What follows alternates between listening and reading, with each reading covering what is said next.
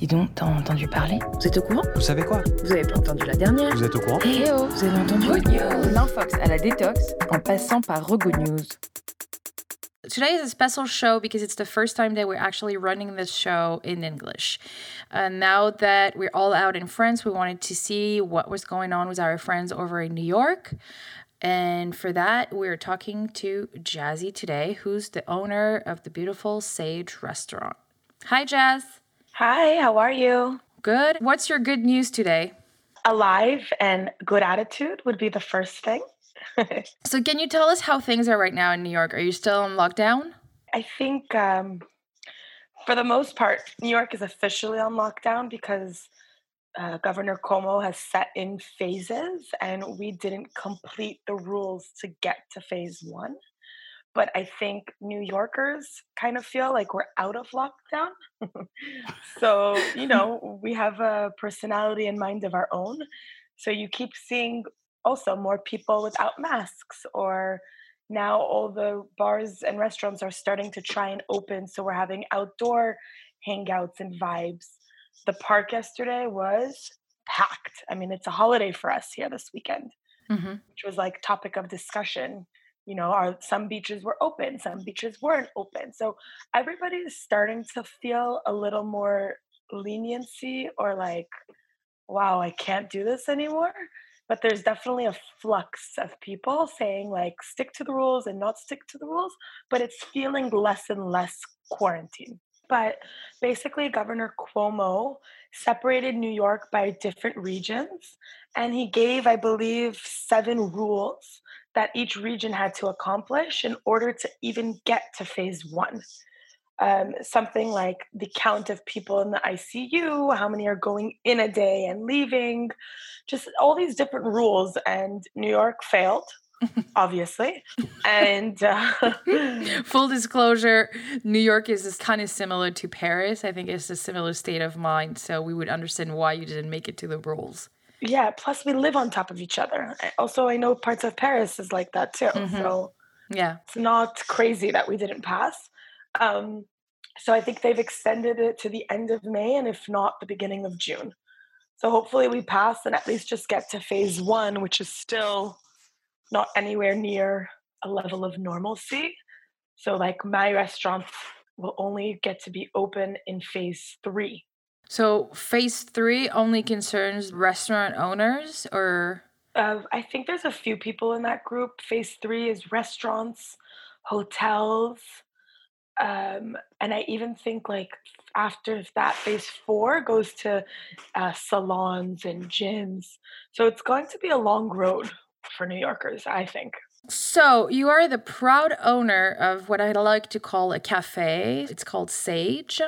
This adventure started years ago when you offered essentially catering services at first. But when did you first open your restaurant? We opened our restaurant March 31st of last year. So we had our one year anniversary in quarantine. Oh, wow. How did you celebrate that?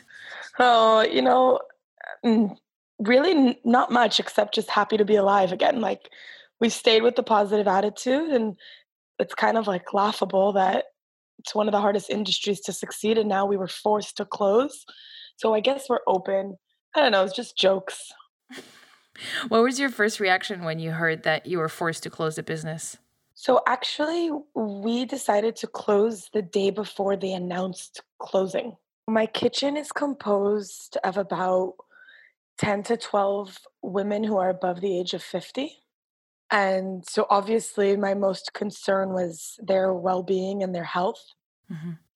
And it really started to freak us out as people we knew heard people going to the hospital.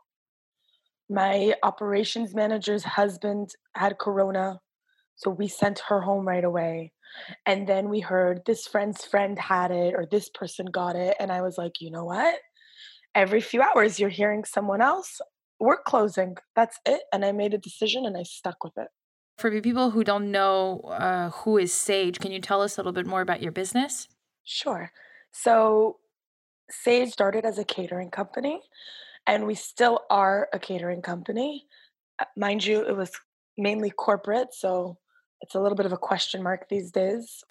and then a year ago, we were like, let's go broke and let's open a restaurant because we're bored and we want some more challenges in life. So, luckily, across the street, there was an empty space and we snatched it and we renovated it within like three, four months by ourselves. Like, we had friends painting the wall. My best friend was the architect. My other good friend was the contractor. And we just built a place of love and warmth with the people who love us. And Sage is basically a fast casual cafe um, meets delicatessen. So that's a lot of investment. It was probably a huge hit on you when you had to reconsider all of it all in less than a year of uh, being in business. The restaurant industry was definitely the first to get hit, mm-hmm. um, and we responded quickly. So we created a GoFundMe for our employees, and we raised close to twelve, thirteen thousand dollars, which is a lot and amazing, but also like a week pay for everybody. So once we created that, I started on my social media announcing that I would teach virtual cooking classes. And one person reached out to me, and her mother wanted me to teach them how to cook a lot of items for a food bank that was in need of feeding families that couldn't afford to put food on the table within the first week of corona. So light bulb like ding ding. I'm like, I have so much shit in the refrigerator that's sitting in my kitchen. If you're safe and I'm safe, let's go in together and let's just start cooking. So we started to do that and we promoted it on our social media. And within two, three days, we had about $12,000 of Venmo donations. Wow. For us to help cook for people in need, families, doctors, nurses. Um, it's expanded to Holocaust survivors, which has become a huge passion project for me and the response was just amazing.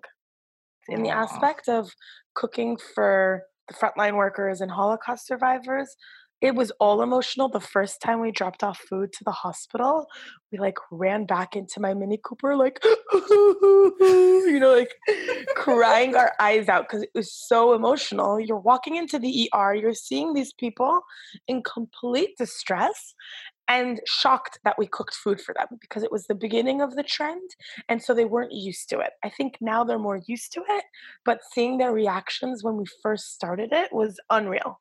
Yeah, I bet. So where are you at now? Are You're still providing food for these people in need. What? Uh, how how are you dealing with business? So, the, our next initiative was twofold. A, I personally feel like with a good attitude, and with the positive energy to adapt to the world, restaurants who give that full effort hopefully will be able to come out of the mess. For some restaurants who can't, I totally understand that I'm not judging, but I decided that Sage was going to adapt to the new situation and we were going to try our hardest to even be able to crawl or like slowly get back on our feet. Cooking for doctors and nurses helped us bring staff back. And then we said, okay, amazing. We have some small amounts of business because, you know, all the donations were about $5 a meal to feed people. And that helped me hire one or two people back to the kitchen. So we decided let's open up catering for deliveries to certain communities and try now get some of our undocumented employees some jobs back. Let's try and take care of our produce guy who has been delivering food to us for five years. Like everybody has left those people hanging. So we felt that if we put our efforts forward, that it's kind of a chain effect. You know, if if we put our efforts forward and if we do good and if we try and sell, we can help other businesses, we can help other families who don't have money to put on the table. So we decided to be open Tuesdays, Thursdays, and Fridays for pre order deliveries, and then to feed those in need all week. And that's really helped us. I have four people now back in the kitchen. I, I used to have 13, but still, four is a better number than zero. It's kind of hard to be upset at the government because I actually think the government's doing the best they can. I mean, 36 million people filed unemployment that's how many times more than usual. So I understand it's hard to get to everyone, but I have people who had to wait eight, nine weeks just to get their unemployment. And they can't wait that long. I think our lockdown happened a week or two before yours. How did you look at it? I'm about to say the sentence to a whole European crowd right now, but I think Americans think they're untouchable. Right. No, we know that. Yeah, I know you know that. I just didn't want to be the American who's admitting it on a podcast right now. Um, but I think, you know, we were like, no way. And forget Americans thinking they're untouchable. New Yorkers think we're untouchable. Mm. We're the strongest city in the world, in my opinion, and in a lot of people's opinions. Or not just the strongest, but everybody loves New York. Everyone Right. connects to New York. There's an energy, just like Paris has its energy. New York has this uncontrollable energy, and nobody thought it would hit us. So I, I remember within the first few days of the lockdown, you told me that there was a united local movement that started emerging among restaurant owners of the same block. Yeah, so fast forward, I'm currently we're 10 11 weeks into quarantine and I'm in a WhatsApp group of about 145 business owners. Wow. I remember when we talked, it was 50 people. I know it's pretty crazy. And it stemmed from actually a neighboring restaurant about two blocks down from us. That, if I'm being completely honest, I felt like they were my competition. and I always was like, ugh, why are those people going there? They should be in my restaurant, you know, like in my brain. And then she reached out to us and she was like, hey, we're like creating a support group. Would you like to join? And I was immediately like, ay, ay, ay, how could I ever view her? And not that I viewed her negatively, but I didn't view her as a friend Right. you know, I viewed her as competition and I was super touched. And she added us to the group chat. And by the way, she's ordered from our catering menu twice during quarantine. And I, I can't tell you how many ideas and how many requests for help have been answered in this chat. What was beautiful is the way we were able to feed a women's shelter, for example, is we reached out to the group chat and we said, hey guys, We've gotten so many donations to cook for people. If you know any other organizations asking for help and you can't do it at the moment, send them to us because we have the funds and we can do it. And like that, we were sharing ways to help people in need, which I thought was amazing also. Is there other positive innovations and initiatives that were born during this crisis that, according to you, should sustain in our new world? Oh, such a good point. you know, in my personal life, I think a lot has changed. And I think being patient and being kind, truthfully, not just like, oh, be kind to others. There, there's a lot to learn from the world being put on pause, especially in New York. And I'm sure in Paris, it was always go, go, go, go, go, go, go. Yeah. The go, go, go, go, go, go, go meant be impatient, be rude to others, not care about your surroundings. I'm definitely going to view my restaurant neighbors as friends. And if I'm successful, they're successful. So work together rather than apart hmm because our community needs it more than ever.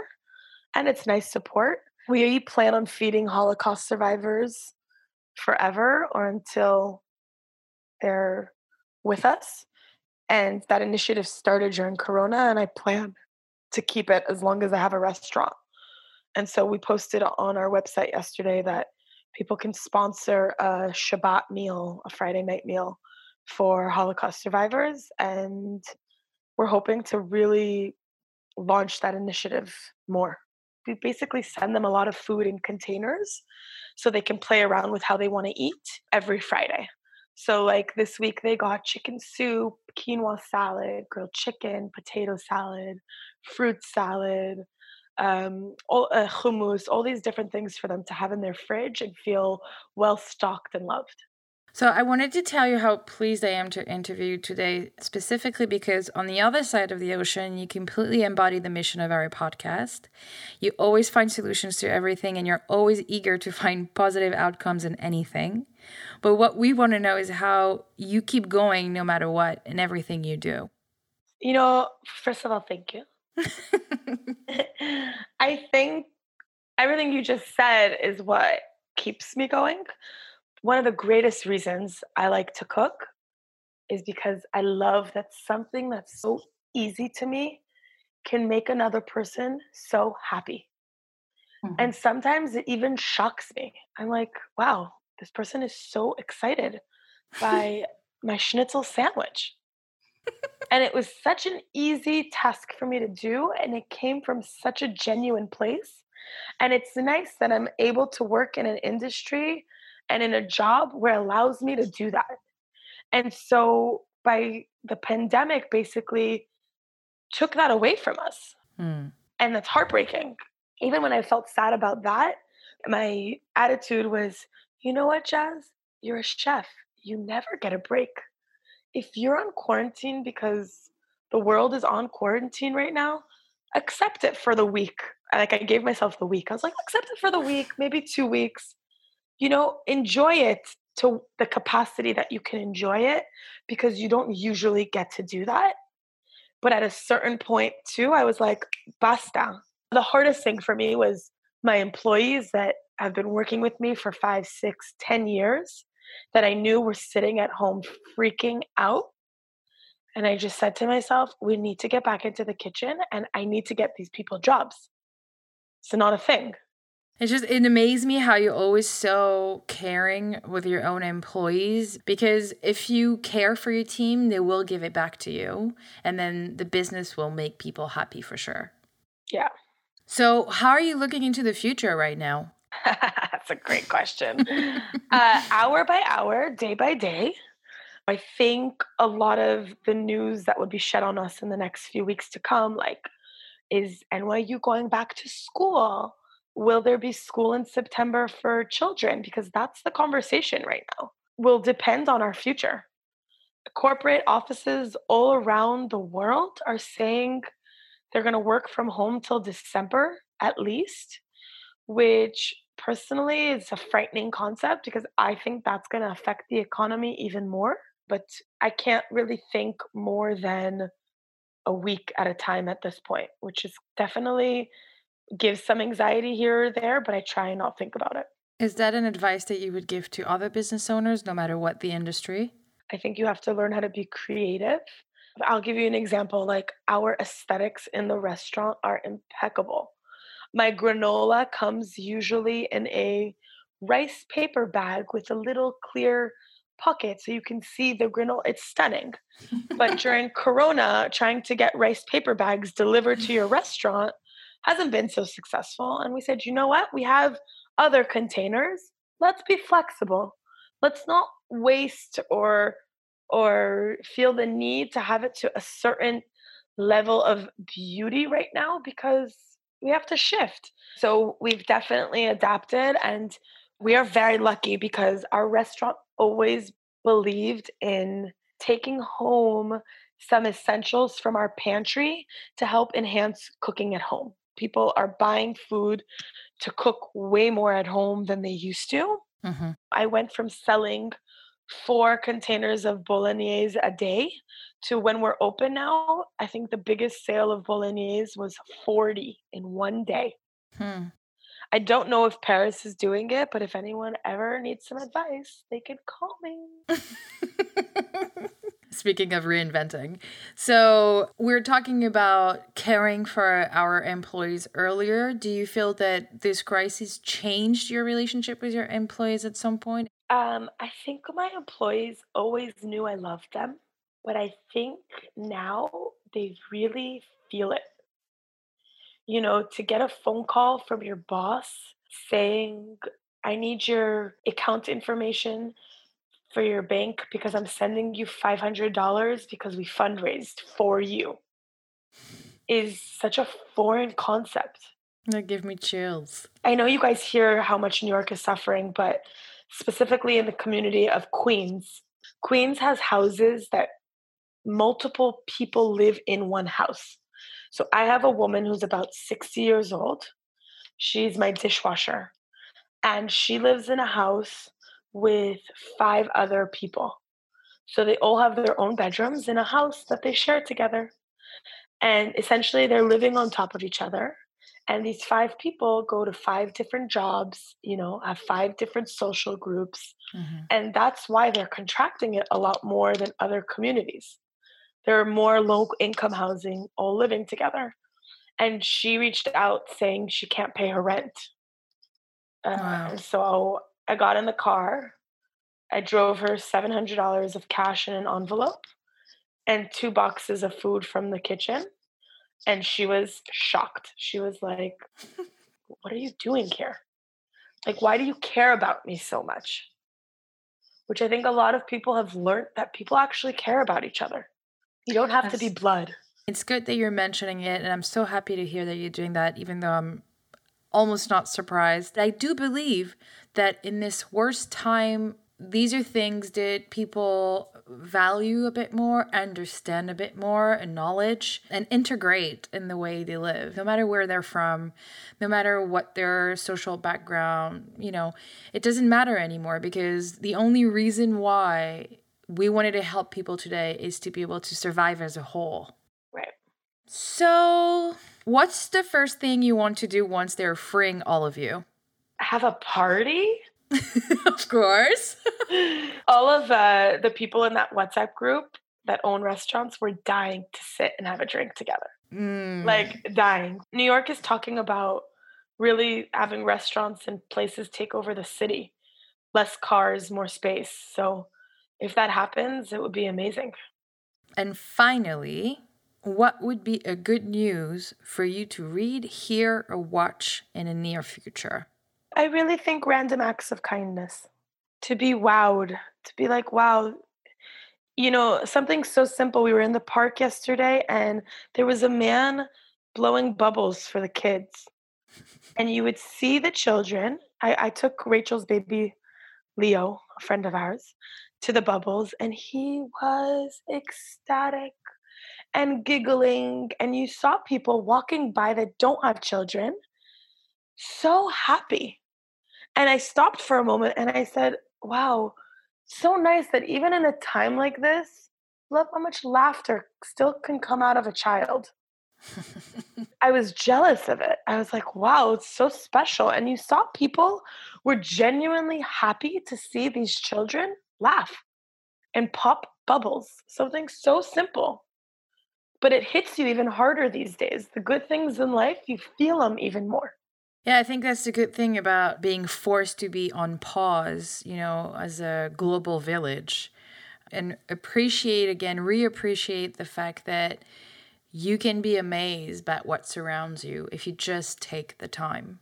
Well, I'm so happy I had this conversation with you. We will have a conversation again because there will be a second episode once you guys are out of phase three, hoping that all of your restaurants and restaurant neighbors uh, and everyone is safe, and then everyone can get back to business and survive from all this.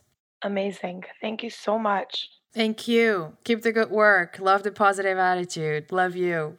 Love you too.